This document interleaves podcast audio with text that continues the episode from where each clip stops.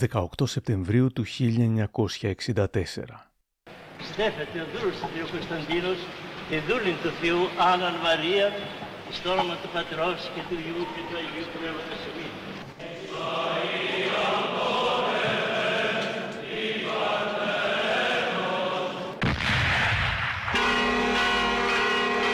Τα πυροβόλα του Λικαβητού αναγγέλουν βροντερά πως στην Ελλάδα τώρα βασιλεύει ο Κωνσταντίνος με την βασίλισσα Άννα Μαρία στο πλάι του. Να ζήσουν, να ευτυχήσουν, εύχεται μυριόστομα ο λαός. Να είναι ειρηνική η βασιλεία τους και στα χρόνια τους η Ελλάδα να ευημερήσει, να λάμψει με τα νιάτα τους, να μονιάσει από την αγάπη τους και μαζί τους να βαδίσει μπροστά στα φωτεινά πεπρωμένα της που η μοίρα της έταξε οδηγός στα έθνη, πρωτοπόρος στους λαούς, στο πέρασμα των αιώνων που γράφουν την ιστορία. Τίποτα από αυτά τελικά δεν έγινε. Αντιθέτως, αυτή είναι η σκληρή αλήθεια για τον τέως βασιλιά Κωνσταντίνο τον Δεύτερο.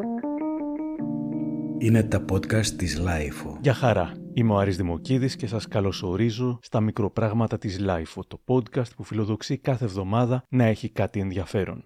Αν θέλετε να μας ακούτε, ακολουθήστε μας στο Spotify, τα Google ή τα Apple Podcasts.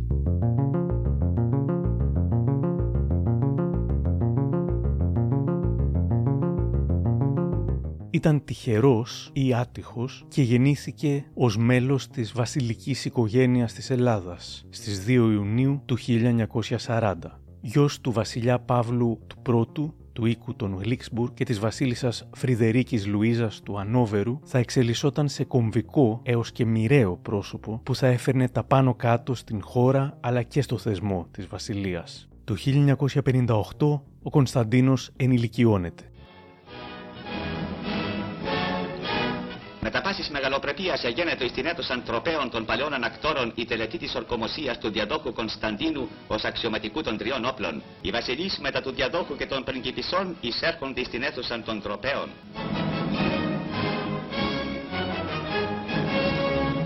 Ορκίζομαι, Ορκίζομαι να φυλάτω πίστην στην πατρίδα, να φυλάτω πίστην στην πατρίδα, υπακοήνη στο Σύνταγμα, υπακοήνη στο Σύνταγμα. τους νόμους, Γι' αυτού βασιλική ψηλότης ο διάδοχος με σταθεράν φωνήν δίδει τον όρκον ως αξιωματικού των τριών όπλων. Ο βασιλεύς παραδίδει το ξύφος του αξιωματικού εις των διάδοχων.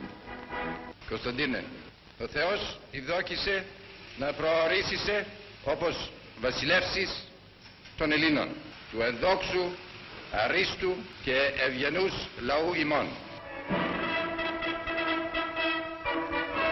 Και έτσι μεγάλωσε ο Κωνσταντίνος έχοντας την αίσθηση πως είχε επιλεγεί από τον Θεό να έχει όλα αυτά τα προνόμια αλλά και όλες αυτές τις ευθύνες. Όντας φωτογενής γίνεται στάρ και ακόμα περισσότερο γίνεται ήρωας όταν στους Ολυμπιακούς Αγώνες του 1960 στη Ρώμη κερδίζει μαζί με τον Οδυσσέα Σκιτζόγλου και τον Γεώργιο Ζαΐμι το χρυσό Ολυμπιακό μετάλλιο στην ιστιοπλοεία. Λίγο μετά ερωτεύεται την εθνική στάρ Αλίκη Βουγιουκλάκη. Να πως θα περιέγραφαν τη σχέση τους δεκαετίες αργότερα ο ίδιος στον Τάσο Τρίφωνος και η Αλίκη στον Νίκο Χατζηνικολάου. Η Αλίκη ήταν καταπληκτική ηθοποιός, καταπληκτικός άνθρωπος, καλός άνθρωπος και την είχα γνωρίσει. Είχαμε πάει με τις αδερφές μου ε, και στο θέατρο και έπαιζε ένα έργο Το ξύλο βγαίνει από τον παράδεισο. Μάλιστα, ξέρετε, μια φορά η αστυνομία με ρώτησε εάν αληθεύει. Τώρα, προσφάτως με ρώτησαν ότι υπάρχει ένα τούνελ από τα ανάκτορα που πήγαινε κατευθείαν στο σπίτι της. Λοιπόν, με πιάσατε γέλια. Και του λέω: Δεν μου λέτε, εάν παραδεχθούμε ότι υπάρχει τούνελ και η Αλίκη αποφασίσει να αλλάξει διεύθυνση, θα γινόταν. Θα έπρεπε να βρούμε ανθρώπους να φτιάξουν το τούνελ να πάει αλλού. Ένας νεανικός έρωτας, κάπως έτσι θα το χαρακτηρίζατε; Δεν ξέρω, εσείς, εσείς ρωτάτε. Του έκανε ειδικό δρόμο για να έρχεται στο πλατό. Α, ειδικό δρόμο. Γιατί ήταν ένας καρόδρομος και τον στρώσανε κάπως καλύτερα για να μην χαλάει το σπόρο αυτοκίνητο του διαδόχου. Ήταν ερωτευμένος ο διάδοχος λοιπόν. Και η Φρυδερίκη ήταν μάλλον έξαλλη από ό,τι έλεγαν τα κουτσομπολιά της εποχής. Έτσι δεν είναι; Ναι, είμαστε πολύ νέοι, παιδιά και δυο. Πώς ένιωθε η Αλίκη Βουγιουκλάκη που ήταν ερωτευμένος μαζί της ο πρίγκιπας, ο διάδοχος του θρόνου; Ε, δυστυχώς από τότε... Νιώσατε λίγο βασίλισσα κάποια στιγμή; Ακριβώς. Ότι εγώ είμαι η βασίλισσα. Και ότι δεν περιμένω το πριγκυπόπουλο. Γιατί ο, ο, ο πρίγκιπας της ζωής μου είμαι εγώ. Κουβεντιάζαμε ώρες ατέλειωτες. Πολύ τρυφερό παιδί. Πολύ πιεσμένος και καταπιεσμένος από τη μητέρα του. Μετά τον έστειλε στα, στα σύνορα για να τον απομακρύνει από μένα. Το 1964 η υγεία του πατέρα του, βασιλιά Παύλου του Πρώτου, επιδεινώθηκε ραγδαία. Λόγω της βεβαρημένης υγείας του, μεταφέρει τις εξουσίες του στο διάδοχο Κωνσταντίνο, ο οποίος γίνεται αντιβασιλέας της Ελλάδας. Μίλησα σήμερα με την ιστορικό Λένα Διβάνη, ιστορικό συγγραφέα και τέος καθηγήτρια, που μου λέει Είχε καρκίνο ο Παύλος, δεν γινόταν να επιμηκυνθεί η ζωή του, αλλά προσπάθησε η Φρυδερίκη να το επιμηκύνει όσο μπορούσε γιατί θα έχανε την εξουσία της, αλλά ο βασιλιάς δεν σώθηκε. Πέθανε το 1964 και ξαφνικά ένα 23χρονο αγόρι, ο Κωνσταντίνος, που μέχρι τότε ήταν ένα κοσμικό ομορφόπεδο, γλεντούσαν τις παρέες του, δεν είχε ιδέα από πολιτική, συμπαθητικό παιδί, αλλά πέραν τούτου ουδέν. Αυτό λοιπόν το 23χρονο βρέθηκε επικεφαλής του ελληνικού κράτους. Ο από κάθε άποψη ανέτοιμος Κωνσταντίνος πέφτει από την αρχή στα βαθιά. Πρώτα όμως η μητέρα του, η Φρυδερίκη, πρέπει να φτιάξει το image της βασιλείας. Ήταν κάτι στο οποίο ήταν ειδική, τουλάχιστον μέχρι τότε. Όπου ήταν ένας υπέρλαμπρος γάμος, ήταν και η νύφη Κουκλίτσα, ήταν και ο Κωνσταντίνος Κούκλος, ήταν ένα έτσι πολύ φωτογενές ζεύγος. Ε, ήρθανε βασιλείς και βασίλισσες και καλοζωέματα από όλο τον κόσμο, χιλιάδες τριαντάφυλλα, ήταν ένα φοβερό γεγονός της εποχής και παρά το γεγονός ότι υπήρχε πένθος, η Φρυδερίκη επέμενε να ε, γίνει τότε έτσι ώστε να αγλαϊστεί κάπως η εικόνα του γιού της. Το ζήτημα είναι βέβαια ότι δεν πρόλαβε να μας δείξει αν είχε κάποιες ικανότητες Κωνσταντίνος. Όπως και κάποιοι από τους προηγούμενους βασιλείς, και σίγουρα όπως η μητέρα του η Φρυδερίκη, ο Κωνσταντίνος μπλέχτηκε ως μη όφιλε με τα πολιτικά. Από την αρχή της βασιλείας του δεν συμβιβάστηκε με το πολίτευμα. Μίλησα σήμερα με τον κύριο Αλέξη Παπαχελά, δημοσιογράφο και διευθυντή της Καθημερινής, ο οποίος είχε κάνει πολλές off the record και on the record συνομιλίες με τον τέος βασιλιά. Σε αντίθεση με τον πατέρα του, ο οποίο προσπάθησε να κρατήσει μια πιο ήπια στάση, παρότι έπαιξε ένα ρόλο, π.χ. στο πώς ε, επενέβη για να γίνει πρωθυπουργός ο Κωνσταντίνος Καραμαλής το 1955, είχε παίξει ένα ρόλο. Ήταν όμως ένας ρόλος κάποιο πιο διακριτικός, θα το έλεγε κανείς. Ο Κωνσταντίνος ε, δεν μπόρεσε ποτέ να συμβαστεί με την ιδέα μιας ε, βασιλευόμενης δημοκρατίας και πήγε να παίξει το ρόλο του μονάρχη κυρίως σε θέματα που αφορούσαν τον έλεγχο του, του στρατού. Και εκεί είναι το μεγάλο λάθος που έκανε εκείνη την εποχή. Οι σημερινοί νέοι, μετά το θάνατο του Κωνσταντίνου, βλέπουν λίγο την έκπτωτη βασιλική μας οικογένεια με τηλεοπτικούς όρους, όπως τη σειρά The Crown του Netflix. Όμως πώς ήταν στα αλήθεια η ζωή με βασιλιάδες στην Ελλάδα; Η Ελλάδα με βασιλεία ήταν μια Ελλάδα με πολύ θέαμα τότε και σοου. Βέβαια είναι μια εποχή χωρίς τηλεόραση, αλλά τα μεγαλύτερα σοου ήταν για παράδειγμα η κηδεία του Βασιλιά Παύλου ή ο γάμος του Κωνσταντίνου με την Άννα Μαρία, που ήταν πραγματικά ότι πιο λαμπρό να το πω έτσι σαν σοου είχε ζήσει η χώρα. Οι γιορτές αρχίζουν. Στο Πάλευκο Στάδιο γίνεται η ωραία αναπαράσταση της πομπής των Παναθηναίων. Ο Πρωθυπουργός κ. Παπανδρέου προσέρχεται υπό τας ουρανομίκης ζητοκραυγάς των 70.000 θεατών και αμέσως μετά το στάδιο δονείται από ενθουσιασμό και συγκίνηση στην εμφάνιση του βασιλιά και της πριγκίπισσας. Στην πριγκίπισσα προσφέρεται συμβολικά ο αραχνοήφαντος πέπλος της θεάς Αθηνάς. Ελληνικοί χωροί κλείνουν την όμορφη γιορτή.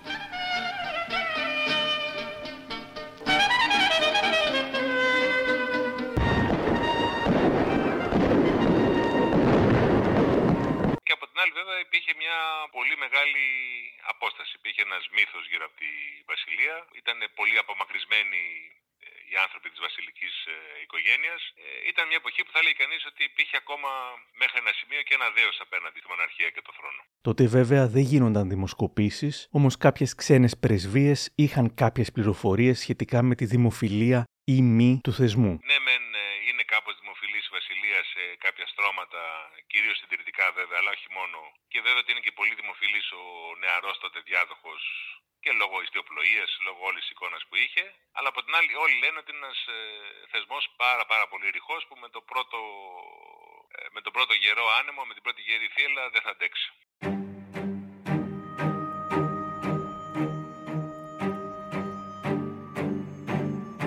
Ο πρώτος γερός άνεμος, εξαιτίας του οποίου, κι ας μην το γνώριζε κανείς τότε, ξεκίνησε η αντίστροφη μέτρηση για τον Κωνσταντίνο, ήρθε μετά τη στέψη του. Μίλησα σήμερα με τον ιστορικό και καθηγητή στην Εθνική Σχολή Δημόσιας Διοίκησης, Στέφανο Καβαλιεράκη. Μας λέει για αυτόν τον πρώτο γερό άνεμο. Όταν τον Νοέμβριο του 63 ο Παπανδρέου επιστρέφει στην Πρωθυπουργία, τίποτα δεν προμηνεί ακριβώς τη μεγάλη ρήξη που θα έρθει μετά. Φαίνεται ότι το παλάτι έχει προμοτάρει την Ένωση Κέντρου και τον Γιώργο Παπανδρέου. Ο Γιώργος Παπανδρέου έχει φιλικά αισθήματα προς τον νεαρό βασιλιά Κωνσταντίνο, τον οποίο θεωρεί ότι θα τον πατρονάρει πολιτικά και ότι τέλος πάντων έχει και μια σχέση λίγο πατρική, να το πούμε έτσι, απέναντί του. Και Υπουργός Άμυνας είναι ένα κομβικό πρόσωπο. Ο Πέτρος Γαρουφαλιάς, ίσως το σημαντικότερο πολιτικό τζάκι του νομού Άρτας. Είναι κουμπάρος του Γεωργίου Παπανδρέου. Είναι χρηματοδότης του, σχεδόν φανερά, γιατί είναι βιομήχανος ο Γαρουφαλιάς, οπότε έχει μεγάλη οικονομική επιφάνεια. Και είναι και ο Υπουργός Εθνικής Άμυνας, δηλαδή του κομβικού Υπουργείου. Σε αυτό το κλίμα δηλαδή φαίνονται τα πράγματα ότι υπάρχει μια ομαλότητα. Παρ' όλα αυτά τίποτα δεν είναι τελικά όπως φαίνεται. Ξεσπάει η γνωστή ιστορία του Ασπίδα, ε, μιας ε, οργάνωσης ε, μέσα στο στρατό όπου το αρκτικό λέξο σημαίνει αξιωματική, σώσατε πατρίδα, ιδανικά δημοκρατία, αξιοκρατία. Η ΕΡΕ βρίσκει μια ευκαιρία, δηλαδή το δεξιό κόμμα που έχει περάσει την αντιπολίτευση, να επιτεθεί στον Γιώργο Παπανδρέου γιατί θεωρεί ότι μέσα στον Ασπίδα αυτό βρίσκεται πολιτικά τον καλύπτει ο γιος του Ανδρέας. Ξεσπάει μια τρομερή σύγκρουση. Ο Γιώργος Παπανδρέου πηγαίνει και ζητάει να αναλάβει και το Υπουργείο Εθνικής ε, Άμυνας και ουσιαστικά ε, να καρατομήσει τον κουμπάρο του και στενό του συνεργάτες, τον Πέτρο Γαρουφαλιά.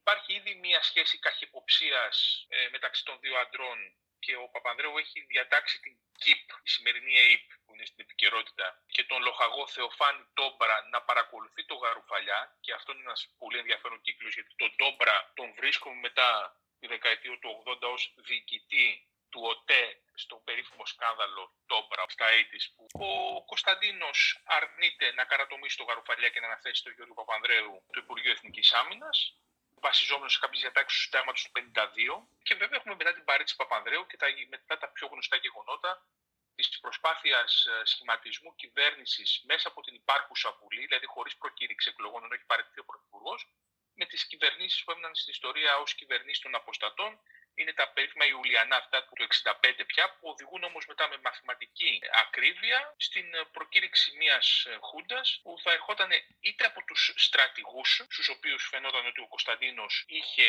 συνεργασία και μιλούσε μαζί τους, είτε τελικά όπως έγινε όμως από τους συνταγματάρχες, οι οποίοι όπως συνηθίζω να λέω, κάναν πρώτα ένα εσωτερικό πραξικόπημα εντός του στρατού, δηλαδή καρατόμησαν τους στρατηγούς και πρόλαβαν και έκαναν το δικό τους ε, πραξικόπημα προφανώς με την βοήθεια ή την, τουλάχιστον την συνεργασία κάποιων ξένων μυστικών υπηρεσιών. Η χώρα διήρχεται μίαν κρίση αναζητούσα διέξοδον εξ ενός πολιτικού αδιεξόδου εις το οποίο είχε εισέλθει. Πριν φτάσουμε όμως στη Χούντα αναρωτιέμαι, μπορούσαμε να τα γλιτώσουμε όλα αυτά; Και γιατί τράβηξε τόσο το σκηνή και ο βασιλιάς; Το παλάτι αντί να παίξει ένα ρόλο πολιτιακό παίζει και ένα ρόλο πολιτικό, το οποίο είναι εξορισμού λάθος. Βέβαια, ο Κωνσταντίνος δεν μπορούσε να καταλάβεις ίσως ότι το 64-65 που λαμβάνουν χώρα αυτά τα γεγονότα δεν είμαστε το 1915, δηλαδή στην εποχή του παππού του, και ήδη ε, και ο παππούς του με τις κυβερνήσεις Αθηνών, Θεσσαλονίκης και τότε είχε λειτουργήσει διχαστικά. Δεν μπόρεσε να ξεπεράσει αυτή την νοοτροπία, αυτό το μανταλιτέ να το πούμε έτσι, που κυριαρχούσε στο παλάτι και το οποίο ήταν και λίγο προϊόν ε, της νοοτροπίας όλης της ε, οικογένειας του και της δυναστείας και θέλησε να παρέμβει καταλητικά σε πολιτικά πράγματα, κάτι το οποίο ήταν ήδη ξεπερασμένο για τα δεδομένα της εποχής. Ο βασιλεύς ειρηνήθη να μου αναγνωρίσει το δικαίωμα να αναλάβω ως πρωθυπουργός το Υπουργείο της Αρεσκίας μου. Μου είπες τότε θα υποβάλω την παρέτησή μου. Του λέω τότε τι θα κάνω εγώ. Μου λέει εγώ ως αρχηγός της πλειοψηφίας έχω το δικαίωμα να ζητήσω εκλογές. Δεν ζητάω εκλογές. Δηλαδή του λέω τότε εγώ είμαι ελεύθερος να κάνω τις κινήσεις μου αν, αν παραιτηθείτε. Μου λέει ελεύθερος να κάνει τις κινήσεις. Και απεχώρησα. Ποιος κυβερνά την Ελλάδα; Ο βασιλεύς βασιλεύει και ο λαός κυβερνά. Δεν υπάρχει αμφιβολία πως ο τότε βασιλιάς είχε τεράστια ευθύνη. Έχει όμως και κάποια ελαφρυντικά. Ο Αχιλέας Χεκίμογλου, ερευνητής και συγγραφέας του βιβλίου «Ο Ωνάσης και ο Σμιναγός Χ» αλλά και του επερχόμενου βιβλίου «Η Ελλάδα της ατομικής εποχής» έχει ερευνήσει εκείνη την περίοδο για τα βιβλία του και μου λέει ε, δεν έχει την οριμότητα και αυτό είναι το ελαφρυντικό που είχε ο άνθρωπος αυτός δεν έχει την οριμότητα, δεν έχει τις παραστάσεις για να χειριστεί ε, κρίσεις και το αναγνώρισαν και φίλοι και εχθροί. Ο Κωνσταντίνος δέχεται τις ε, κατευθύνσεις σαφώς της Βασιλομήτωρος πλέον, της Φρυδερίκης, της μητέρας του. Οι εισηγήσεις της Φρυδερίκης ε, δεν ήταν καλές και δεν βοήθησαν. Στο τέλος της ημέρας ήταν σε βάρος ε, και του γιού της και σε βάρος και της μοναρχίας. Έχει ένα ελαφρυντικό ακόμη ο Κωνσταντίνος, για το οποίο δεν φταίει. Από τον εμφύλιο και μετά, στην Ελλάδα υπάρχει παράλληλα με το κράτος και το παρασύνταγμα, υπάρχει και μια αίσθηση παρακράτους από το στρατιωτικό κατεστημένο. Έχουμε κινήματα στρατιωτικά τα οποία γίνονται μία νυχτή, έγιναν το 51, πήγαν να γίνουν το 56, ε, πήγε να ξαναγίνει ένα το 61 και ουσιαστικά το πραξικόπα το 67 εκολάπτεται ε, με συνέπεια από την περίοδο του 63-64 και μετά. Ο θρόνος θεωρούσε ότι είχε ε, και ένα ας πούμε βασιλικό δικαίωμα στα πρόσωπα και στα τεκτενόμενα των ενόπλων δυνάμεων. Για τον ε, Υπουργό Άμυνας έπρεπε να υπάρχει σύμφωνη γνώμη των βασιλιάδων ή κάτι τέτοιο. Όχι, ή όχι, όχι. Αλλά βάσει του συντάγματος 1952, ο θρόνος ε, είχε αυξημένες αρμοδιότητες στην ορκομοσία κυβερνήσεων. Αλλά ήταν μια καταχρηστική ενέργεια. Δεν είχε το δικαίωμα αυτό σε καμία περίπτωση. Βέβαια, το επιχείρημα που παρέθετε τότε ο Κωνσταντίνος είχε κάποια επαφή με την πραγματικότητα, διότι είχε προκύψει η υπόθεση του Ασπίδα και θεωρούσε ότι δεν θα μπορούσε ο Πρωθυπουργός να πάρει πάνω του το Υπουργείο Άμυνας υπό την αρμοδιότητά του την ώρα που υπήρχε στρατιωτική ε, έρευνα, ε, ανακριτική έρευνα για το ρόλο του γιού του, του μετέπειτα Πρωθυπουργού του Ανδρέα Παπανδρέου στον Ασπίδα. Αυτό ήταν ένα επιχείρημα που είχε μία λογική, αλλά πιστεύω ότι ήταν η χρήση του μάλλον καταχρηστική και σίγουρα συνέβαλε στην, ε, και στην κρίση, την πολιτική κρίση της εποχής και συνέβαλε την, ε, ουσιαστικά στη διάλυση της Ένωσης Κέντρου, γιατί αυτό έγινε.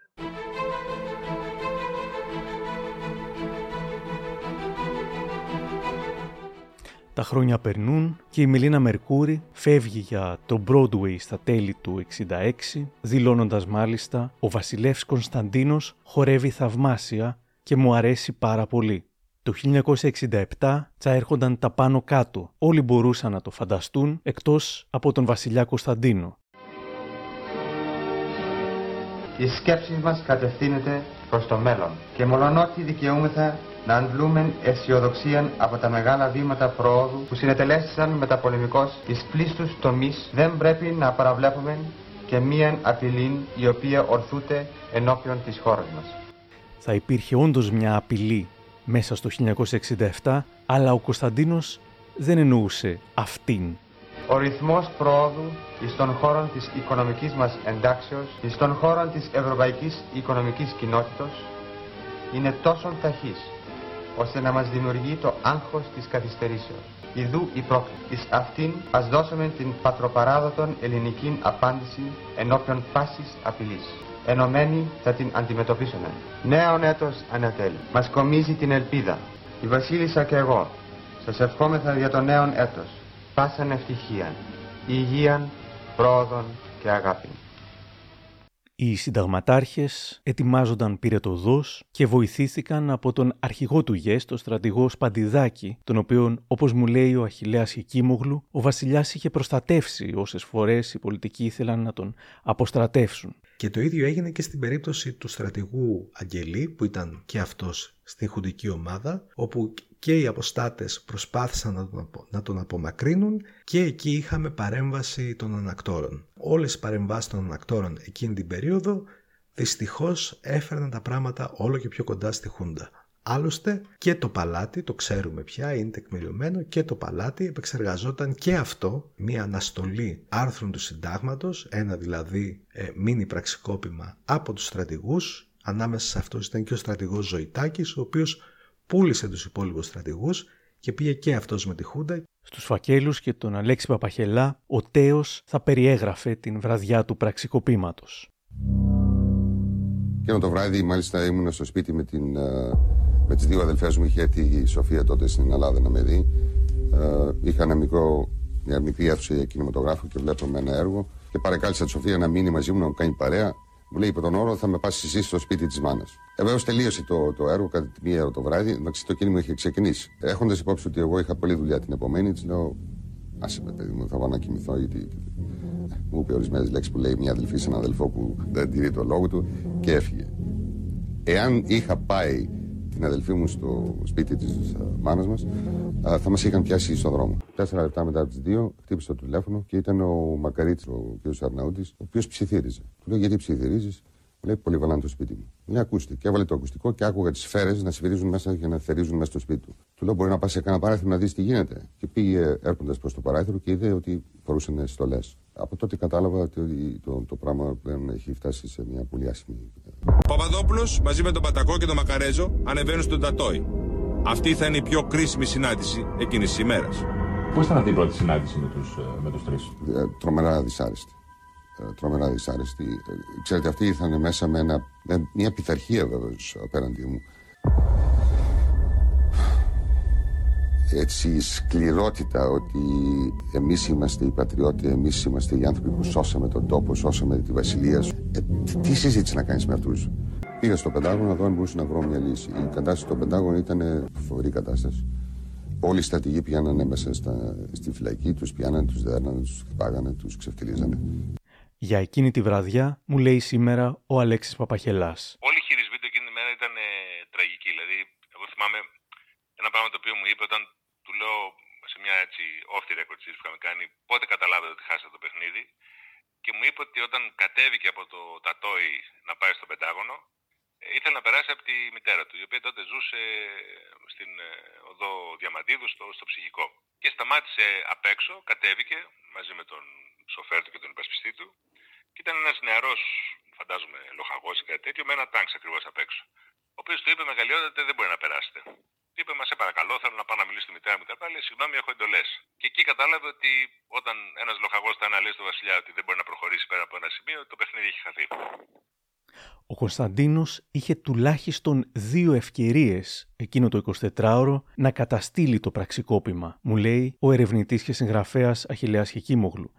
Την ίδια τη νύχτα του πραξικοπήματος, ο ναύαρχος Σπανίδης πηγαίνει στον ναύσταθμο και για καλή του τύχη είναι εκεί όλος ο στόλος και καλεί στα ανάκτορα, προτείνοντας το βασιλιά να πάει άμεσα στον ναύσταθμο ώστε να ταξιδέψουν στην Κρήτη και να σχηματίσουν εκεί κυβέρνηση. Άτολμος ο Κωνσταντίνος και για να μην προκαλέσει αιματοχυσία αρνείται. Ε, και η δεύτερη ευκαιρία χάνεται το πρωί. Ε, τα ξημερώματα όταν ε, είναι πολιορκημένο πια το παλάτι από τα τάγκς του Πατακού και έρχονται οι τρεις αρχηγοί της Χούντας να το δουν, ζητά να αφήσουν τα όπλα απ' έξω, πράγματι μπαίνουν στην αίθουσά του χωρίς τα όπλα, ε, εκεί θα μπορούσε να είχε δώσει εντολή ε, να συλληφθούν. Είχε, υπήρχαν ε, στρατιώτες στο παλάτι που ήταν πιστοί στο, στο βασιλιά, αυτό δεν το έκανε. Έτσι χάθηκε μία ακόμη ευκαιρία. Τώρα, αυτό που ξέρουμε από πλευράς τεκμηρίων και το εντόπισα προσωπικά στο αρχείο του Ναβάρχου Σπανίδη στο ΜΙΕΤ είναι ότι μετά το πραξικόπημα συνομιλεί με έναν στρατηγό που είχε αποστρατευτεί ο οποίος ε, επειδή ήταν παρόν τη νύχτα του πραξικοπήματος στο Πεντάγωνο του λέει ότι οι χουντικοί τα είχαν χαμένα και ότι ήταν έτοιμοι να παραδοθούν βλέποντας ότι ο βασιλιάς αντιδρούσε. Είχαν την εντύπωση στην αρχή ότι ο βασιλιάς αντιδρούσε σε όλο αυτό και θεωρούσαν ότι θα επέστρεφαν στους στρατώνες. Και επίσης ξέρουμε από τους ανθρώπους, πολλούς ανθρώπους που έγραψαν βιβλία για τη Χούντα στη δεκαετία του 70 με την μεταπολίτευση, ότι υπήρχε plan B από πλευράς χουντικών ή υπήρχε έτοιμη μια ντακότα για να φύγουν σε περίπτωση που το πραξικόπημα κατέρεε. Έχοντας χάσει ή αδιαφορήσει και για τις δύο ευκαιρίες που είχε για να καταστήλει το πραξικόπημα, ο Κωνσταντίνος ορκίζει τους χουντικούς και βγαίνει φωτογραφία μαζί τους. Ο Αλέξης Παπαχελάς. Αυτό μου το είχε πει στην πρώτη συνέντευξη που είχε δώσει ποτέ όταν είχε μιλήσει για πρώτη φορά για αυτά τα ιστορικά γεγονότα.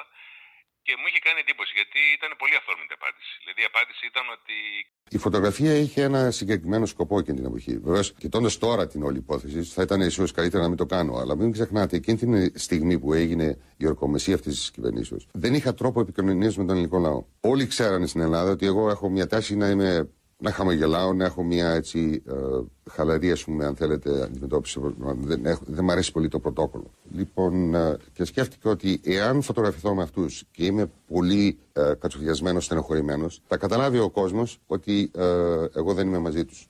Και δεν είναι ότι ήμουν υποχρεωμένος να κάνω αυτή τη φωτογραφία. Εγώ ζήτησα να γίνει φωτογραφία, γιατί μπορούσα να να πω ότι δεν θέλω να φωτογραφηθώ με κανέναν.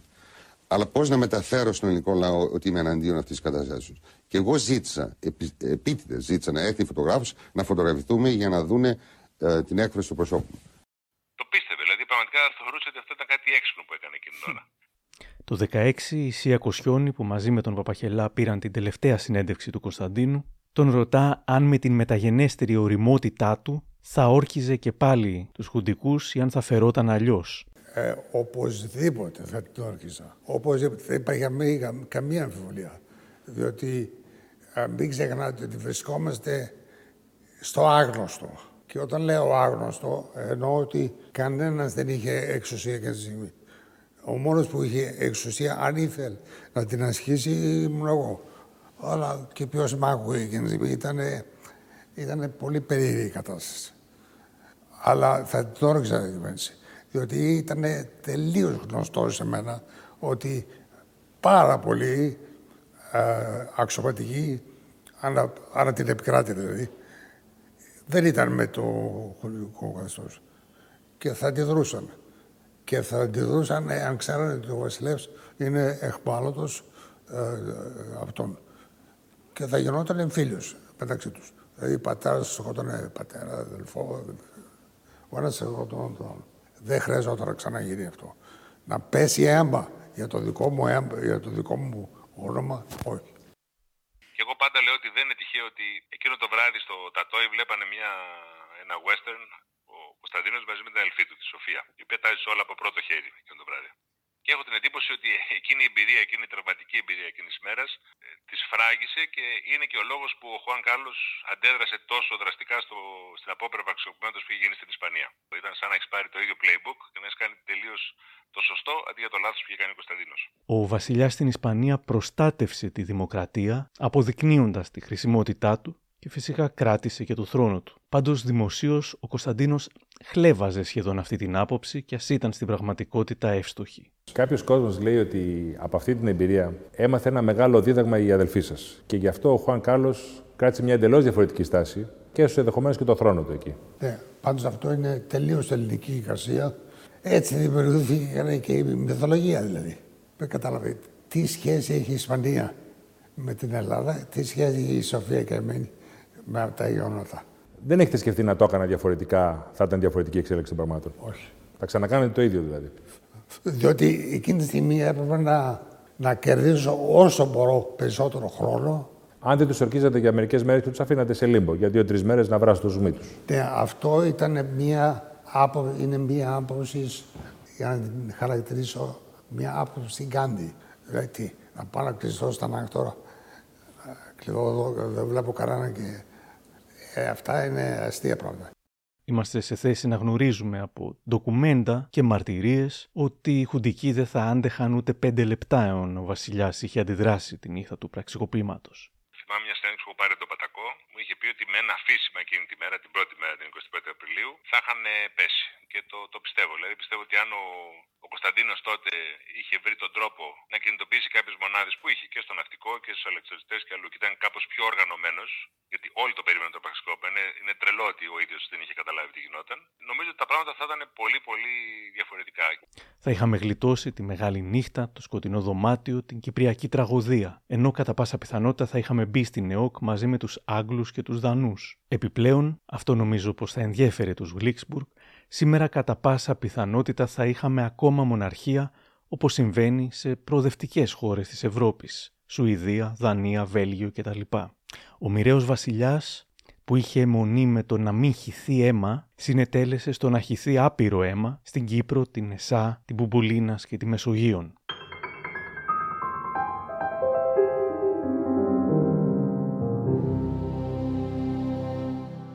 Έχοντας κάνει την αντιστασιακή του πράξη, ότι φωτογραφήθηκε δηλαδή με τους χουντικούς τους οποίους όρκησε αλλά δεν χαμογελούσε, έσπασε χαμογελαστός αυγά μαζί του στο Πάσχα αφού είχε κάνει Ανάσταση σε κατανικτικό κλίμα με τα μέλη της εθνικής κυβερνήσεως. Πάσαν μεγαλοπρέπεια και επισημότητα παρουσία της αυτού μεγαλειότητος του βασιλέως, του Προέδρου και των μελών της εθνικής κυβερνήσεως και με συμμετοχή πλήθους κόσμου, εγένετο το μεσονύκτιον του Μεγάλου Σαββάτου η τελετή της Αναστάσεως εις των Μητροπολιτικών Ναών Αθηνών. Με 101 κανονιοβολισμούς εκ των πυροβολίων του Λικαβητού, ανηγγέλθη και χαιρετίστη το χαρμόσυνον γεγονός της γεννήσεως του διαδόχου Παύλου. Η αυτού μεγαλειώτης ο βασιλεύς Κωνσταντίνος, ευτυχής πατήρ, ανεκοίνωσε ο ίδιος το χαρμόσυνον γεγονός εις τους δημοσιογράφους, ανήγγειλεν ότι στον διάδοχο του ελληνικού θρόνου θα δοθεί το όνομα Παύλος, το όνομα του αημίστου πάπου του. Εκάλεσε δε τους προσελθόντας δημοσιογράφους να πείουν με ταυτού εις υγείαν του νέου βλαστού της ελληνικής βασιλικής οικογένειας. Μαζί με τους χουντικούς ήταν και στους εορτασμούς της ονομαστικής του εορτής έναν ακριβώς μήνα μετά την κατάλυση της δημοκρατίας. Με τα πάσης επισημότητος και λαμπρότητος εορτάστη εις ολόκληρον την χώραν η ονομαστική εορτή της αυτού μεγαλειότητος του βασιλέως Κωνσταντίνου. Εφέτος εν τούτης, η εορτή του βασιλέως υπήρξε διπλή εορτή και για την βασιλική οικογένεια και για το έθνος, διότι εορτάστη και η γέννηση του διαδόχου Παύλου. Ο Αρχιεπίσκοπος Αθηνών και Πάσης Ελλάδος κ. Ιερώνυμος προέστη τις δοξολογίες. Ευχέ επί τη ονομαστική εορτή του άνακτος και επί τη γεννήση του διαδόχου εδώνουν των χώρων πέριξ του Μητροπολιτικού Ναού. Την επαύριο της δικτατορίας, οι Χουντικοί προσφέρουν στον Κωνσταντίνο αύξηση της βασιλικής χορηγίας ως δείγμα της ευγνωμοσύνης τους για την υποστήριξή του. Νωρίτερα ακούσαμε τον Κωνσταντίνο να λέει ότι δεν είχε αντισταθεί στους Χουντικούς για να μην υπάρξει εμφύλιος, αιματοκύλισμα κλπ. Όμως αφού του είχαν εδρεωθεί, θέλησε μετά να κάνει ένα αντικίνημα. Δεν είναι αντιφατικό, τον ρωτούν. Όχι καθόλου. Διότι έκανα τη μάξιμη προσπάθεια να γίνει χωρίς αίμα.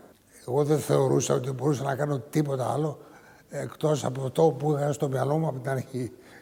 Να καταλάβω την εξουσία, να τους διώξω αυτούς, να τους μαζέψω και να φύγουν. Σύμφωνα με το σχέδιο που ξεκίνησε να οργανώνεται από το καλοκαίρι του 67, ο Κωνσταντίνος θα πήγαινε στη Θεσσαλονίκη, ο αρχηγός του Τρίτου Σώματος Στρατού ήταν βασιλικός και από εκεί θα απίφθινε διάγγελμα προς τον ελληνικό λαό. Ο Αντώνης Κλάψης που διδάσκει στο Ελληνικό Ανοιχτό Πανεπιστήμιο θα έγραφε για την 13η Δεκεμβρίου του 67 που ήταν η ημερομηνία εκδήλωσης του βασιλικού αντικινήματος. Εκείνο το πρωί ο Κωνσταντίνος, συνοδευόμενος από όλα τα μέλη της οικογένειάς του και, το, και από τον Πρωθυπουργό Κωνσταντίνο Κόλια, αναχώρησε ευνηδιαστικά από το αεροδρόμιο του Τατοίου με προορισμό την Καβάλα. Σχεδόν ταυτόχρονα, πλοία του βασιλικού ναυτικού απέπλευσαν από την Κρήτη για να ενωθούν με τους αντικινηματίες, ενώ σχεδόν όλες οι αεροπορικές δυνάμεις που βρίσκονταν εκτός Αθηνών τέθηκαν στη διάθεση του Κωνσταντίνου. Από την πρώτη στιγμή διαπιστώθηκε ότι ο σχεδιασμός της επιχείρησης ήταν ανεπαρκής και πληροφορίες για το αντικίνημα είχαν έγκαιρα γίνει γνωστές στους Χουντικού. Η ασυνεννοησία και η ατολμία απέβησαν μοιραίες για την επιτυχία του σχεδίου. Το αντικίνημα είχε παταγώδη αποτυχία, ακόμα και το μαγνητοφωνημένο διάγγελμα του Κωνσταντίνου με το οποίο καλούσε τον ελληνικό λαό να συμπαραταχθεί μαζί του εναντίον της Χούντας, αναμεταδόθηκε μόνο από τοπικής εμβέλειας ραδιοφωνικούς σταθμούς, με αποτέλεσμα να μην γίνει την κρίσιμη στιγμή γνωστό παρά μόνο σε ελάχιστους ακροατές. Ζητώ από τον ελληνικό λαό να πυκνώσει τα τάξεις του προς ενίσχυσή μου. Την κατάσταση της 21ης Απριλίου ή της επλαστογράφησε ακόμη και το όνομά μου, την αγκάστην να δεχθώ ως τετελεσμένον γεγονός δια να αποφύγω άσκοπον αιματοχυσίαν. Ο ίδιος χρόνια μετά θα δήλωνε για το αποτυχημένο αντικίνημα. Κάναμε τη 13η Δεκεμβρίου. Αυτό απέτυχε. Αυτό είναι γεγονός. Αλλά ο Βασιλεύς και η στρατηγοί δεν είναι συνωμότες. Δεν έχουμε ιδέα πώ να κάνουμε συνωμοσία.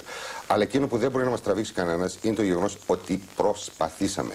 Ενδεικτική του κλίματος, η κλασική σκηνή από την ταινία Λούφα και Παραλλαγή, με τους φαντάρους της τηλεόρασης να μην ξέρουν αν θα πρέπει να βάλουν τον Βασιλιά ή το πουλί. Σας ευχόμαστε καλή νύχτα. Τι κάνουμε, ρε! Ρε εσείς, το βασιλιά θα ρίξουμε. Δεν με χιάζετε όλοι σας λέω εγώ. Το πουλί! Πολλοί έχουν αναρωτηθεί αν ο Κωνσταντίνος ήθελε όντως να πετύχει το αντιπραξικόπημά του. Ρωτάω τον κύριο Αλέξη Παπαχελά. Ήταν ένας άνθρωπος ο οποίος πραγματικά ζούσε στο δικό του κόσμο. Θεωρούσε δηλαδή ότι με δύο-τρεις στρατηγούς που ήλεγχε, κάποιους διπλωμάτες και κάποιους άλλους, μπορούσε να τα βγάλει πέρα με μια πολύ σκληρή ομάδα συνταγματαρχών, ταγματαρχών και ούτω καθεξής, που πλέον είχαν εδραιωθεί πάρα πολύ. Όχι, πίστευε ότι θα κερδίσει αυτό το γύρο. Πίστευε πραγματικά ότι το, το αντιπραξικόπημα θα πετύχαινε. Απλώς ήταν τόσο αφελής που όταν πήγε το Σεπτέμβριο, δύο μήνες πριν το αντιπραξικόπημα στην Αμερική, βλέπει και τον Τζόνσον τότε πρόεδρο. Όλοι του λένε ότι άστο, μην ανακατεύεσαι, κάπως θα βρούμε μια ισορροπία εμείς με τη Χούντα, οπότε δεν χρειάζεται να κάνεις κάτι εσύ. Αυτός δεν το καταλαβαίνει και όταν γυρνάει και ξαναπάει στην Αμερική μετά από λίγο καιρό, τους λέει ότι αν μου το είχατε πει πιο καθαρά, ενδεχομένως να μην είχα κάνει και το αντιπραξικόπημα. Που δείχνει ότι ο άνθρωπος δεν καταλάβαινε ακριβώς το τι συνέβαινε. Έπαιξε ρόλο η ηλικία του, πιστεύετε; Πιστεύω ότι σίγουρα έπαιξε ρόλο. Δεν υπάρχει καμία. Δηλαδή, έμπλεξε σε ένα πολύ νεοβυζαντινό παιχνίδι με σκληρούς πολιτικούς, με σκληρούς επιχειρηματίες στο παρασκήνιο, με τους ξένους, με στρατιωτικούς που ήταν πραγματικά σκληροί και αυτοί. Έμπλεξε ένα παιχνίδι που ήταν πολύ πέρα από τα μέτρα του. Όμως είχε μεγαλώσει σε έναν πατέρα που είχε πολύ μεγάλη εμπειρία και ενδεχομένως, αν είχε διαλέξει και μερικούς καλούς συμβούλους αντί ε, ένα-δυο που ήταν φίλοι του ένα στρατιωτικό τον Ναούτη και ένα-δυο άλλους, θα μπορούσε να έχει σώσει την παρτίδα. Αλλά σίγουρα ήταν πολύ ανώριμος για να ανέβει στο θρόνο εκείνη την εποχή. Το ίδιο βράδυ της μεγάλης αποτυχίας, ο Αρχιεπίσκοπος Αθηνών Ιερώνυμος όρκησε αντιβασιλέα τον αντιστράτηγο Γεώργιο Ζωητάκη και την Πρωθυπουργία ανέλαβε αυτοπροσώπως ο Γεώργιος Παπαδόπουλος. Περίπου την ίδια ώρα, ο ραδιοφωνικός σταθμός της Αθήνας ανακοίνωνε τη συντριβή του βασιλικού αντικινήματος, προσθέτοντας ότι η Συνομότε και ο Κωνσταντίνος προσπαθούν να διαφύγουν κρυπτόμενοι από τον στρατόν από χωρίου εις χωρίων.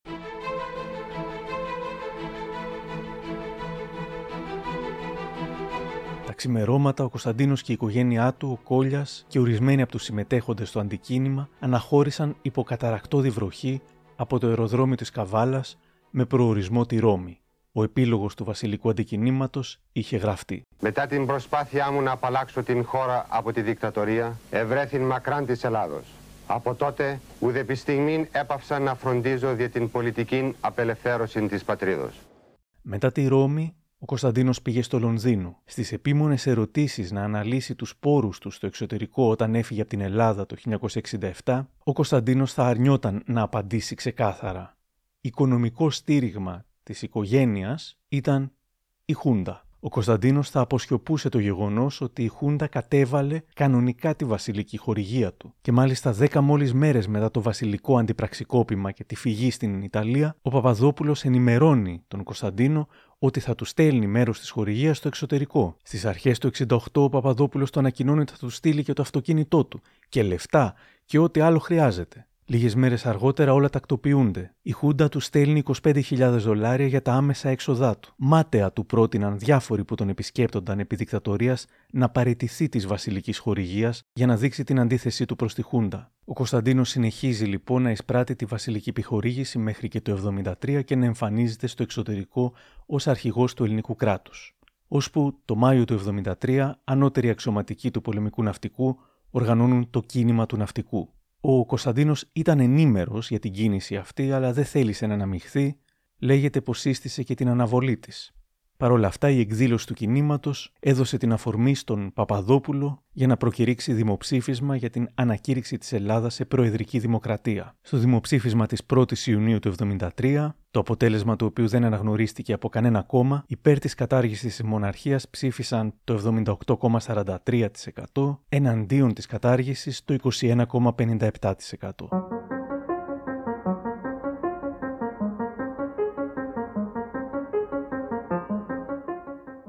Εισβολή της Τουρκίας στην Κύπρο τον Ιούλιο του 1974 και τα επακόλουθα γεγονότα οδήγησαν στην πτώση της δικτατορίας. Ο Κωνσταντίνος Καραμανλής αναγγέλει τη διενέργεια δημοψηφίσματος για το πολιτιακό, ο ίδιος ως αρχηγός της συντηρητικής παράταξης που παραδοσιακά στήριζε τη μοναρχία, δεν έκανε καμία κίνηση υπέρ του Κωνσταντίνου, καθώς συμφωνήθηκε οι πολιτικές παρατάξεις να μην λάβουν μέρος στην εκστρατεία του δημοψηφίσματος και οι δύο αντίθετες παρατάξεις να εκπροσωπηθούν από ιδιώτες. Ο Κωνσταντίνος συνυπολογίζοντας την αρνητική στάση απέναντί του αρχικά από την κυβέρνηση Εθνικής Ενότητας και στη συνέχεια από την κυβέρνηση Καραμανλή, επιλέγει να μην επιστρέψει στη χώρα. Στις 26 Νοεμβρίου του 1974 μεταδίδεται μαγνητοφωνημένο μήνυμά του και στις 6 Δεκεμβρίου τηλεοπτικό μήνυμά του προς τον ελληνικό λαό. Έλληνες, Ελληνίδες, από ξένη χώρα σας απευθύνω με βαθιά συγκίνηση εγκάρδιο χαιρετισμό. Είναι χαιρετισμός τιμής για τους αγώνες και τα θυσία σας κατά τη διάρκεια της εθνικής δοκιμασίας. Συμπατριώτε μου, απευθύνομαι από την ξενιτιά προς όλους, τους μεγαλύτερους, τους συνομιλίκους μου και τους νεοτέρους και τους καλώ εις κοινούς αγώνας για το καλόν της ενδόξου πατρίδος μας. Ευρίσκομαι στην υπηρεσία της Ελλάδος.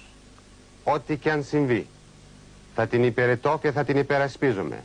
Με αυτοθυσίαν, με αυταπάρνηση και με λατρείαν. Είναι ο τόπος μου και το σπίτι μου. Η πατρίδα και το σπίτι των παιδιών μου. Εκεί είναι η τάφη του πατέρα μου και των προγόνων μου. Δύο μέρες μετά γίνεται το δημοψήφισμα.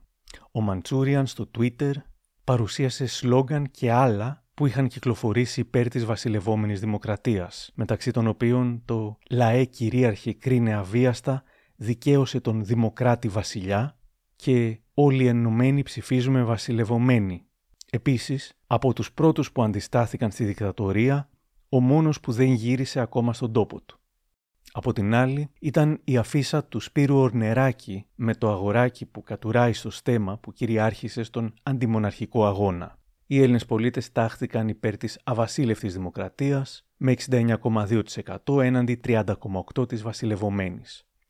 Ο βασιλικός παρατηρητής, συγγραφέας Χρήστος Ζαμπούνης, θα έλεγε το 2023 στον Νίκο Χατζηνικολάου ότι ήταν ένα άδικο δημοψήφισμα. Το 1988 ο πατέρας του σημερινού Πρωθυπουργού, ο Κωνσταντίνος Μητσοτάκης, ως αρχηγός της αντιπολιτεύσεως, με μια σπάνια γενναιότητα, να πει ότι το δημοψήφισμα ήταν unfair, άδικο, διότι δεν του επετράπει να έρθει να συμμετάσχει με τη φυσική του παρουσία στον προεκλογικό αγώνα. Και επίσης, όταν έπεσε η Χούντα και επανήλθε το Σύνταγμα του 52, το Σύνταγμα του 52 προέβλεπε το πολίτευμα της βασιλευωμένης δημοκρατίας και το ξεχάσανε. Η έννοια της αδικίας, την οποία ανέφερε και ο ίδιος σε μια συνέντευξη, τον συνοδεύει, χωρίς να σημαίνει ότι σβήνει τα λάθη και τις παραλήψεις. Μάλιστα. Πάντως, μετά την ανακοίνωση των αποτελεσμάτων, ο Κωνσταντίνος με δήλωσή του αποδέχτηκε το αποτέλεσμα. Δεν ήταν ειλικρινής. Πρόσφατα η Καθημερινή θα αποκάλυπτε πως ο τέος βασιλιάς Κωνσταντίνος από το Λονδίνο συμμετείχε σε συνωμοσία ενεργή επί δυόμιση χρόνια από το 1975 στην οποία συζητήθηκε ακόμα και το ενδεχόμενο δολοφονίας του Πρωθυπουργού Κωνσταντίνου Καραμανλή ώστε να επιστρέψει ο τέος βασιλιάς στο θρόνο του. Τώρα μαθαίνουμε πως οι Βρετανοί είχαν μαγνητοφωνήσει μυστικά συνομιλίες του Κωνσταντίνου που ήταν ενήμερος για την συνωμοσία. Ο Κωνσταντίνος ζήτησε μόνο να χαριστεί η ζωή του Αβέροφ, με τον οποίο τον συνέδεε παλιά φιλία. Στο προσωπικό σημείωμα που κατέθεσε στο αρχείο του ο Καραμανλής και θα διαβαζόταν δεκαετίες αργότερα έγραφε Τη συνωμοτική αυτή δραστηριότητα του τέος βασιλέως απέφυγα να τη φέρω στη δημοσιότητα, μολονότι είχα προς τούτο συμφέρον τόσο από σεβασμό προς τη μνήμη του πατρός του Παύλου, όσο και για να μην δημιουργηθεί διεθνώς η εντύπωση ότι η δημοκρατία στην Ελλάδα εξακολουθεί να είναι επισφαλής. Το Νοέμβριο του 1978 καταγράφεται διάλογος του βασιλιά, ζητά τον Ιανουάριο να είναι όλα έτοιμα, ενώ ακούγοντας πως ο στρατός είναι δικός μας, ο Κωνσταντίνος ρωτά «Η νεολαία» και απαντά μόνος του δεν χρειάζεται απάντησης. Η νεολαία της Ελλάδος είναι δική μου. Μου λέει ο Αχιλέας Χεκίμουγλου. Και για αυτά επίσης δεν, έχουμε, δεν είχαμε και ποτέ εξηγήσεις από το περιβάλλον του. Αυτά είναι πράγματα βέβαια που τα μαθαίνουμε τώρα. Τότε θα τα ξέρανε δύο, τρεις, πέντε άνθρωποι και προφανώς θα φρόντισαν να μην βγουν παρά έξω. Αλλά πλέον και για αυτά έχουμε τεκμήρια τα οποία δείχνουν ότι δεν μπορεί κανένας να πει με ασφάλεια ότι αποδέχτηκε το αποτέλεσμα του δημοψηφίσματος. Μάλλον δεν το αποδέχτηκε. Η συνωμοσία δεν προχώρησε και με τα χρόνια η αγωνία του Κωνσταντίνου να ξαναπέξει πολιτικό ρόλο στην Ελλάδα σταδιακά απομακρύνθηκε. Ο Αλέξης Παπαχελάς. Νομίζω μετά είχε φύγει τελείως αυτή η σκέψη, δεν είχε καμιά όρεξη να μπλέκει με τα, με τα πολιτικά. Νομίζω ότι είχε συμβιβαστεί πια, να το πω έτσι, με την, με την ήττα του. Και επίσης μου είχε κάνει μεγάλη εντύπωση το πώς έκλεινε λογαριασμού από το παρελθόν. Μου είχε κάνει, ας πούμε, για παράδειγμα, μεγάλη εντύπωση ότι είχε κανονίσει κάποια στιγμή να βρεθεί ιδιωτικά με τον Χρήστο Λαμπράκη, που ήταν ο μεγάλος του εχθρός εκείνη την εποχή. ή με άλλους ανθρώπους οι οποίοι είχαν παίξει τέτοιο ρόλο. Νομίζω ότι κάπου έκλεινε τους λογαριασμούς του και πραγματικά είχε συμβαστεί με την ήττα του. Ο Κωνσταντίνος θα ζούσε μια άνετη και κοσμική ζωή στο Λονδίνο, όμως αυτό που θα έλεγε ότι τον πονούσε πιο πολύ ήταν ότι δεν μπορούσε να γυρίσει στην Ελλάδα. Όλοι οι Έλληνες που πάνε στην εξορία υποφέρουν. Δεν έχετε κάνει εξορία και δεν το εύχομαι ποτέ. Είναι χειρότερο πράγμα που μπορεί να σου συμβεί. Εγώ ήθελα να πάω να γυρίσω στην Ελλάδα. Στην Ελλάδα δεν ήταν λίγοι αυτοί που τον νοσταλγούσαν. Η εφημερίδα Ελεύθερη Ώρα του ευχόταν κάθε χρόνο στη γιορτή του με συλλεκτικά πρωτοσέλιδα. Χρόνια πολλά και κοντά μας. Ελιά, ελιά και κότσο βασιλιά. Βλέπουμε σε ένα που ανέβασε ο Μαντζούριαν στο Twitter. Για την Εκκλησία, ο βασιλιάς είναι σταλμένος από το Θεό. Οπότε παραμένει βασιλιάς. Once a king, always a king. Έτσι πολλοί φιλοβασιλικοί ιερείς, αντί για νίκας της ευσεβέση, λένε νίκας της βασιλεύση και κατά καιρούς, ακόμα και στον αγιασμό για τη ζεύξη Ηρίου Αντιρίου, υπήρχαν αντιπαραθέσεις.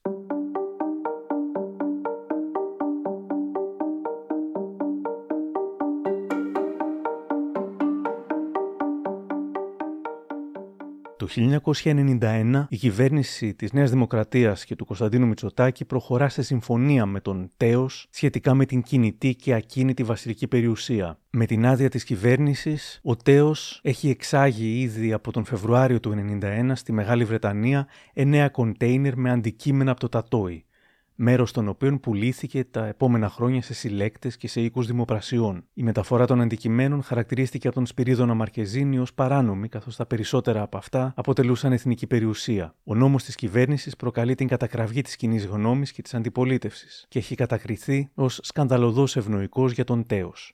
Το 1993 κάνει διακοπές μετεμποδίων στις ελληνικές θάλασσες, καθώς δεν επιτρέπεται να πατήσει το πόδι του στο έδαφος. Η χθεσινή βραδιά δεν μπορώ να πω ότι ήταν ε, πάρα πολύ ευχάριστη. Αυτό είναι ένα μικρό σκάφος. Έχει απάνω μια οικογένεια 7 ατόμων. Είχαμε τρεις φορές πέρασε ένα αεροσκάφος της αεροπορίας σε πάρα πολύ χαμηλό ύψος. Η Θεοδόρα και ο Φίλιππος τρομάξανε πάρα πολύ και βάλανε τα κλάματα. Μετά ήρθαν οι δύο πυραυλάκα. Μας ζητήσανε να μην αγκυροβολήσουμε σε αυτό το νησάκι της Ελαφωνήσου. Τους είπε ο κυβερνήτης ότι δυστυχώς δεν έχουμε αλλού να πάμε για την βραδιά και εγκυροβολήσαμε εδώ. Ζήτησα η κυβέρνηση να απομακρύνει τα ναυτικά πλοία για να μπορέσει κανείς να πάρει μία απόφαση χωρίς να αισθάνεται κανείς ότι απειλείται. Και επειδή το σκάφος αυτό έχει μείνει από καύσιμα και νερό, θα πάμε στο λιμάνι της Νεαπόλεως για ανεφοδιασμό. Πιστεύετε ότι αν από την πρώτη στιγμή ακολουθούσατε τη σύσταση της κυβερνήσεως, η οποία σας είπε να μην ε, κατευθείτε σε πολυσύχναστα μέρη, θα είχατε αποφύγει αυτή την ταλαιπωρία και την παρακολούθηση από πλοία του στόλου μας; Είναι πάρα πολύ δύσκολο όταν έχεις ένα θαυμάσιο κράτος όπως είναι η Ελλάδα, να βρεις ένα μέρος που δεν θεωρείται πολύ κατοικημένη. Ποιος το ερμηνεύει, ποιος θα μου πει πού μπορεί να πάει κανείς; Βεβαίως ξέρω ότι στη Δήλο δεν έχει κόσμο, αλλά δεν μπορώ να μείνω όλο το καλοκαίρι στη Δήλο. Το ταξίδι του στην Ελλάδα προκαλεί αντιδράσεις, αλλά και το ενδιαφέρον και την αγάπη μερίδας του κόσμου. Ένα χρόνο μετά, ο Ανδρέας Παπανδρέου έχει επανέλθει στην εξουσία με το Πασόκ και ακυρώνει τον νόμο και τη συμφωνία του 92, αφαιρώντας από τον Κωνσταντίνο την ακίνητη ιδιοκτησία του στην Ελλάδα, θεωρώντας ότι η βασιλική περιουσία είχε ήδη απαλωτριωθεί με το νομικό διάταγμα της Χούντας των Συνταγματαρχών.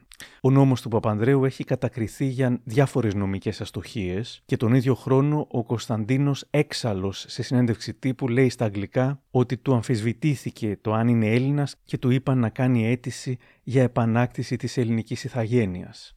I consider it the greatest insult in this world for a Greek to be told that he's uh, not a Greek, to be told that he has to apply for Greek nationality. I was born Greek, I am Greek, and I will die Greek. You cannot push an individual further. And that's my limit. I was born in my country, I served in the Greek armed forces, I paid Greek taxes, I won a gold medal for Greece, the first gold medal Greece has ever won in any sport in 50 years, and I became the head of state of Greece. And I think that anything beyond that is totally nonsense.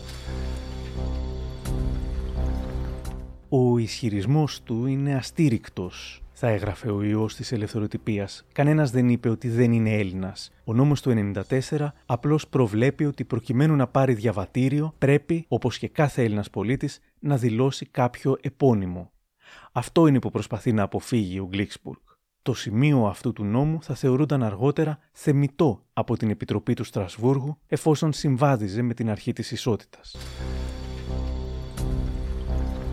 Έξω πάντως ο Κωνσταντίνος πήγαινε καλά. Παρουσιαζόταν ως King of Greece και συζητήθηκε πολύ όταν στα 60 γενέθλιά του έκαναν την πρώτη τους δημόσια επίσημη εμφάνιση ο πρίγκιπας Κάρολος και η ερωμένη του τότε Καμίλα. Εν τω μεταξύ ο Κωνσταντίνος προσφεύγει στο Ευρωπαϊκό Δικαστήριο Δικαιωμάτων του Ανθρώπου, το οποίο εν μέρη τον Νοέμβριο του 2002 τον δικαιώνει καταδικάζοντας το ελληνικό κράτος για την παραβίαση του πρώτου άρθρου του πρώτου πρωτοκόλου, επιδικάζοντας 11 εκατομμύρια στον τέος βασιλιά Κωνσταντίνου. Η τέος βασιλική οικογένεια είχε προσφύγει ζητώντας σχεδόν 500 εκατομμύρια ευρώ ως αποζημίωση. Το ελληνικό κράτος καταβάλει αυτό το ποσό από τον προϋπολογισμό φυσικών καταστροφών, θέλοντας να κάνει έναν πολιτικό υπενιγμό, ένα εχμηρό τρολάρισμα. Ο Κωνσταντίνος θα ισχυριστεί ότι με την απόφαση του δικαστηρίου δικαιώθηκε πλήρως και ότι πρέπει να του δώσουν πίσω το σπίτι του. Πρόκειται για εσκεμμένη παραπληροφόρηση. Το δικαστήριο δεν αποφάσισε ότι πρέπει να του επιστραφεί η περιουσία, αλλά ότι έπρεπε να είχε λάβει κάποια αποζημίωση. Και ενώ ο Κωνσταντίνος είχε καταβάλει κάθε δυνατή προσπάθεια για να μας πείσει ότι δεν ενδιαφέρεται για τα χρήματα και το μόνο που τον απασχολεί είναι η συναισθηματική σύνδεση με τα ακίνητα και κινητά στοιχεία της λεγόμενης βασιλικής περιουσίας, ο ιός το 2007 λέει πως ήταν ψέμα όσα δήλωσε σε διαφορετικά ελληνικά κανάλια ότι δεν ζήτησε ποτέ χρήματα αλλά μόνο το σπίτι του. Όπως είχε αποκαλύψει ο καθηγητής Αλιβιζάτος, ο Τέος είχε υποβάλει την αποτίμηση της περιουσίας 7 μήνες πριν του την ζητήσει καν το δικαστήριο. Τα πήρε τα λεφτά από την Δόη Αχαρνών το Μάρτιο του 2003. Τότε ανήγγειλε τη δημιουργία του Ιδρύματος Άννα Μαρία με έδρα το Λίχτενστάιν ως φορέα διάθεσης της αποζημίωσής του σε φιλανθρωπικούς σκοπούς. Άρα δεν θα τα κρατούσε ο ίδιος, αλλά θα τα επέστρεφε στην Ελλάδα. Όμως, μέχρι σήμερα οι δραστηριότητες του Ιδρύματος δεν έχουν γίνει γνωστές. Η δημιουργία ιστοσελίδας του Ιδρύματος, η φυσική διεύθυνση του οποίου αγνοείται, είχε ανακοινωθεί από το 2012 ήδη με τεράστια καθυστέρηση, αλλά και από τότε δεν πραγματοποιήθηκε ποτέ. Εδώ θυμόμαστε τι είχε πει εξοργισμένος που η κυβέρνηση τον πλήρωσε με χρήματα που προορίζονταν για τις φυσικές καταστροφές στο ντοκιμαντέρ Constantine, A King's Story. The thing that upset me a lot was that the compensation that they um, gave me came from the budget that deals with natural catastrophes like earthquakes and and floods. And I thought that was uh, perhaps below the belt to take money away from people who would need it because of this sort of catastrophe. The royal family sought a way to get the money back to the Greek Disaster Fund. They formed a foundation to fund the rebuilding of shattered communities. It's named after the Queen, the Anna Maria Foundation. Μπορεί σήμερα να ξέρουμε πως δεν υπήρξε ποτέ κάποιος ισολογισμός ή έστω απολογισμός δραστηριοτήτων για αυτόν τον οργανισμό σχεδόν φάντασμα όμως στο ντοκιμαντέρ υπάρχει μια πολύ βολικά σκηνοθετημένη σκηνή στην οποία ο Τέος μιλά με την σύζυγό του και λέει πως ζητούν τη βοήθειά τους από κάποιο χωριό. We have a request from uh, a village in uh, just north of Arta. It's uh, there are about four four or five villages that were very badly affected by earthquake. And uh, I mean, I, I would like to see it and then check with the board if they approve the, the amount of money that we want to spend and for what. Right. Which means actually that the sooner we can go to see it, the better. Society. Absolutely correct. Στο τέλος ακούγεται η Άννα Μαρία να λέει ότι πρέπει να πάμε το συντομότερο να το κοιτάξουμε, λες και θα πήγαιναν οι ίδιοι. Μπορεί να βοήθησαν και κάποιους, αλλά μετά 20 χρόνια μετά την εξαγγελία για τη δημιουργία του Ιδρύματος που θα επέστρεφε στους Έλληνες το ποσό, δεν έχουμε ιδέα αν και πόσα από τα χρήματα που τους πλήρωσε η Ελλάδα έχουν όντως επιστραφεί στους Έλληνες.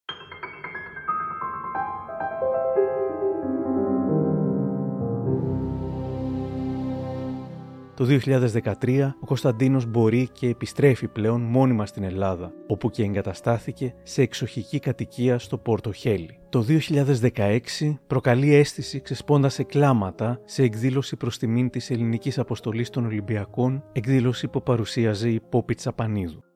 Αυτό που δεν, δεν γνωρίζουν οι Έλληνες και καλό είναι να το μάθουν. Τα παιδιά κάνουν μεγάλη προσπάθεια. Τους ευχαριστώ. Ο μας έδωσαν ένα χαμόγελο στις δύσκολες μέρες. Ευχαριστούμε πολύ.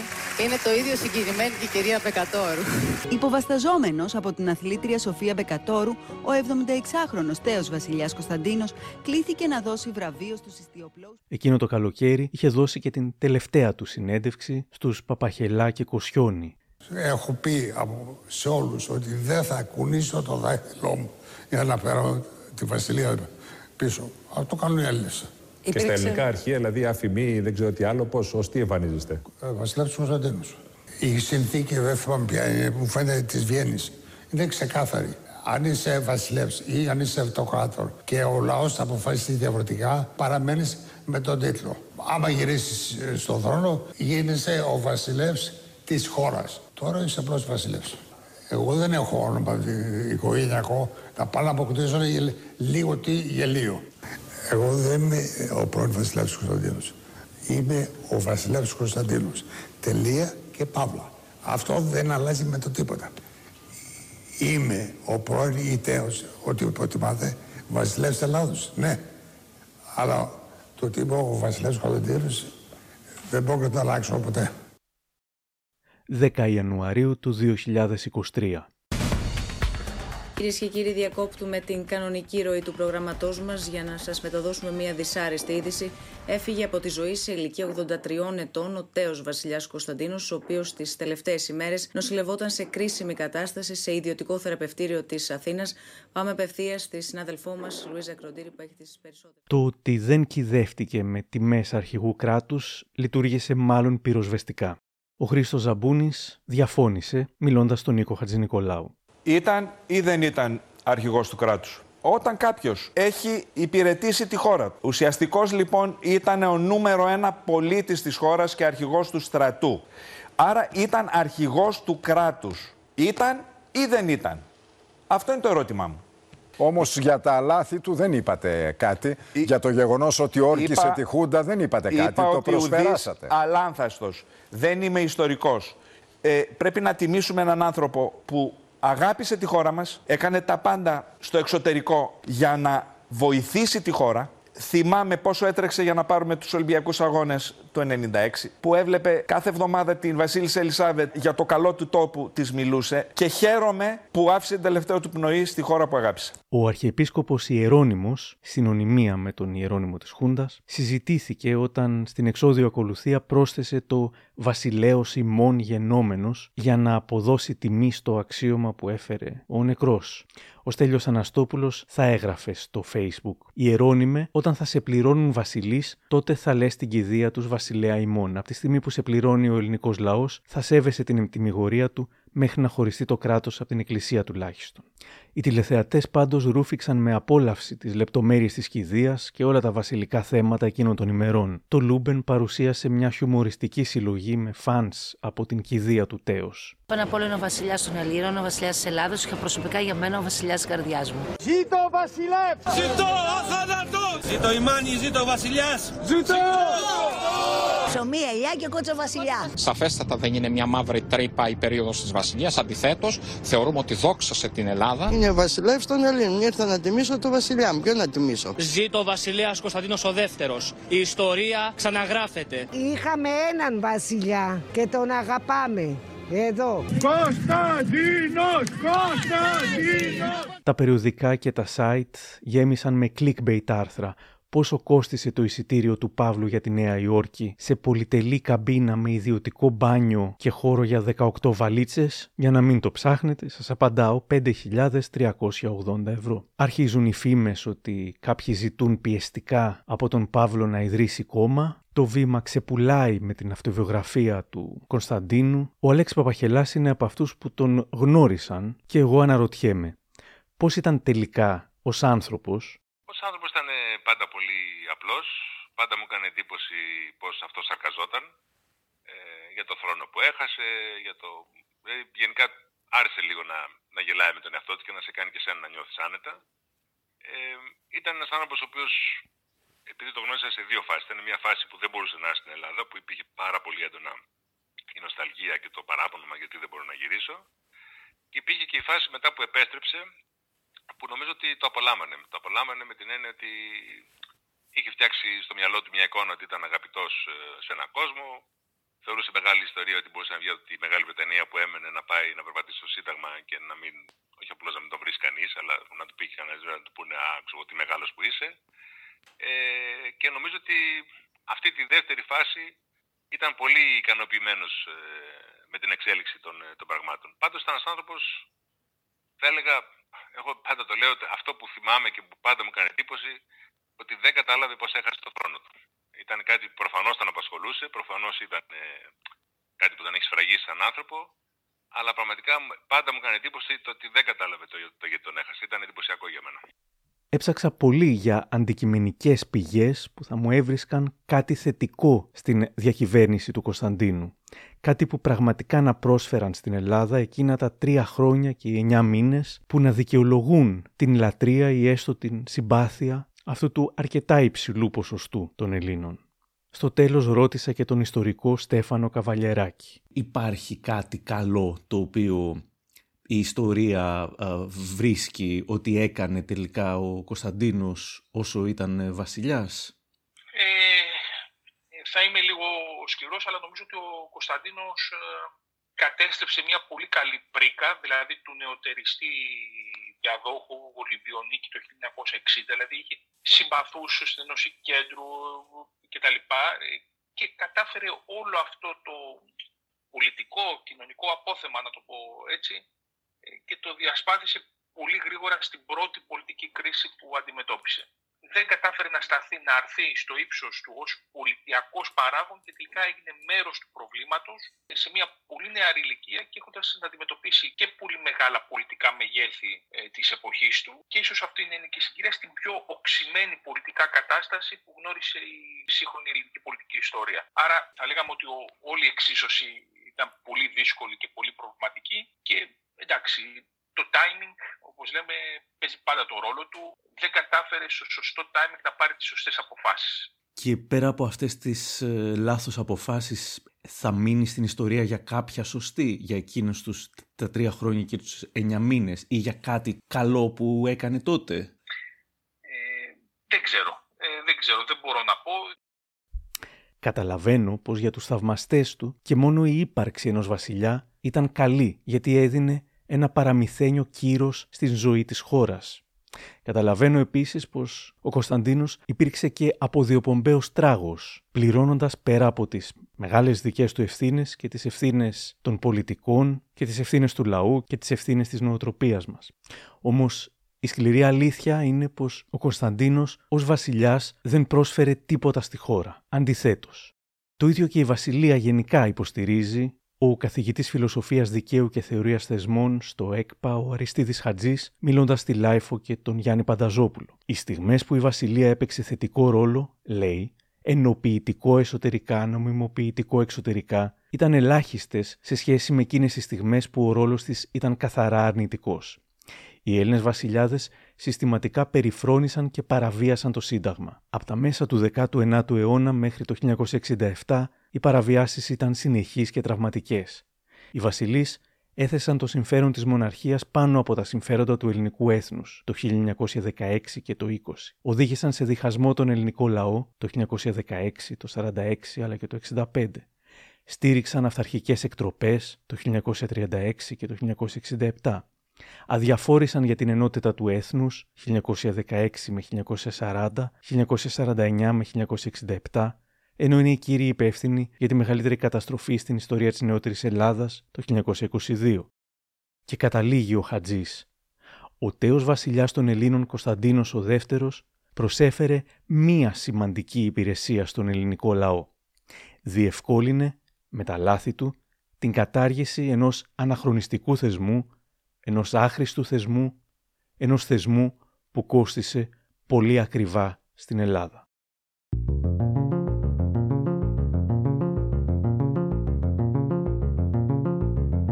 Μην χάσετε το επόμενο επεισόδιό μας με τίτλο «Η σκληρή αλήθεια για την Βασίλισσα Φρυδερίκη». Σε αντίθεση με τον άτολμο, άχρωμο και άοσμο Κωνσταντίνο, η μητέρα του ήταν μια γυναίκα συναρπαστική, ταυτόχρονα μισητή, αδίστακτη και πρωτοπόρα και παρεξηγημένη.